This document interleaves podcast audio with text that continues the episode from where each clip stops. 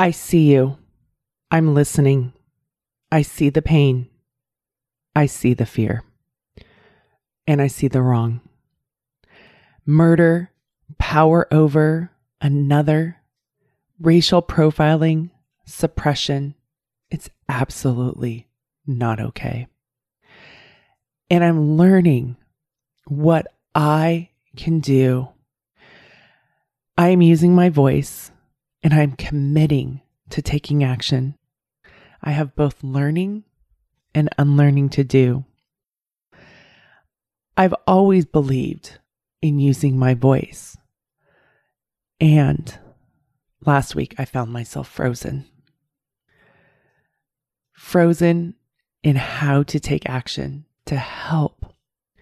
The reason I was frozen was I had fear and shame in me. And those feelings, one of the ways that I respond to them is I stop. But I had to not stop. And I had to look at what was this message of shame? And the voice was telling me, but Koren, you don't know enough. And then I looked at what is the message of fear? Koren, you may say the wrong thing. And those two feelings left me frozen last week. And because of my privilege, I have the ability to be frozen. But then I also have to sit with me and be with me. And it goes against my personal values to be silent. So I had to make a decision to move forward because, of course, I could be frozen in the appearance of being busy with other things and allowing my feelings of shame and fear to stop me. But I had to overcome my own emotions to show up. Because now is not the time for me to be shut down and frozen. Now is the time for me to rise up and help. I don't agree with the injustice that is happening in our country. I've never agreed with it. And I also know there's so much that I don't know. I am learning how to be an ally. I am learning about anti racism. I am committing to using my voice. I'm committing to be open to hearing ways that my own unconscious bias impacts those around me. Until I see and own my own bias, I cannot change it. I am committing to talk openly about race and the injustices in our country. I am committing to disrupt those who silence and power over others because of their race. And I also know it is my job to educate me. It is not my black friends' jobs to educate me. They have their own struggles that they are going through. And my job is to support and to learn and to be willing to be a part of this.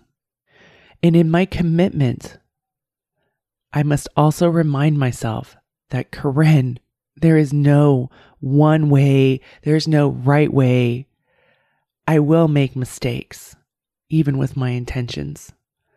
But I will rise back up and move forward to learn, to understand, to support, and to help create change. And I am in this for the long haul, not for the moment. I will not stop even when I fall down with my mistakes. I can't. I really can't. About 10 years ago, I became familiar with the words of Martin Neil Moeller. I apologize. I know I've molded that name, mold his name. And he said, first they came for the socialists, and I did not speak out because I was not a socialist. Then they came for the trade unionists, and I did not speak out because I was not a trade unionist. Then they came for the Jews, and I did not speak out because I was not a Jew. Then they came for me, and there was no one left to speak for me. Now I speak today not because I'm worried that there will be no one left to speak for me, but I do know the importance of speaking out. And I've had my own shares in my own life of times where others who had the opportunity, who had the privilege, who did not speak, and how lonely and difficult that was for me. I speak because what is happening is not okay. I speak because Black Lives Matter. I speak because murder is not okay. I speak because the racial injustices we have must stop. I am not a black woman, but I do believe if I am silent, I am complicit. I cannot be silent because I'm not a black woman.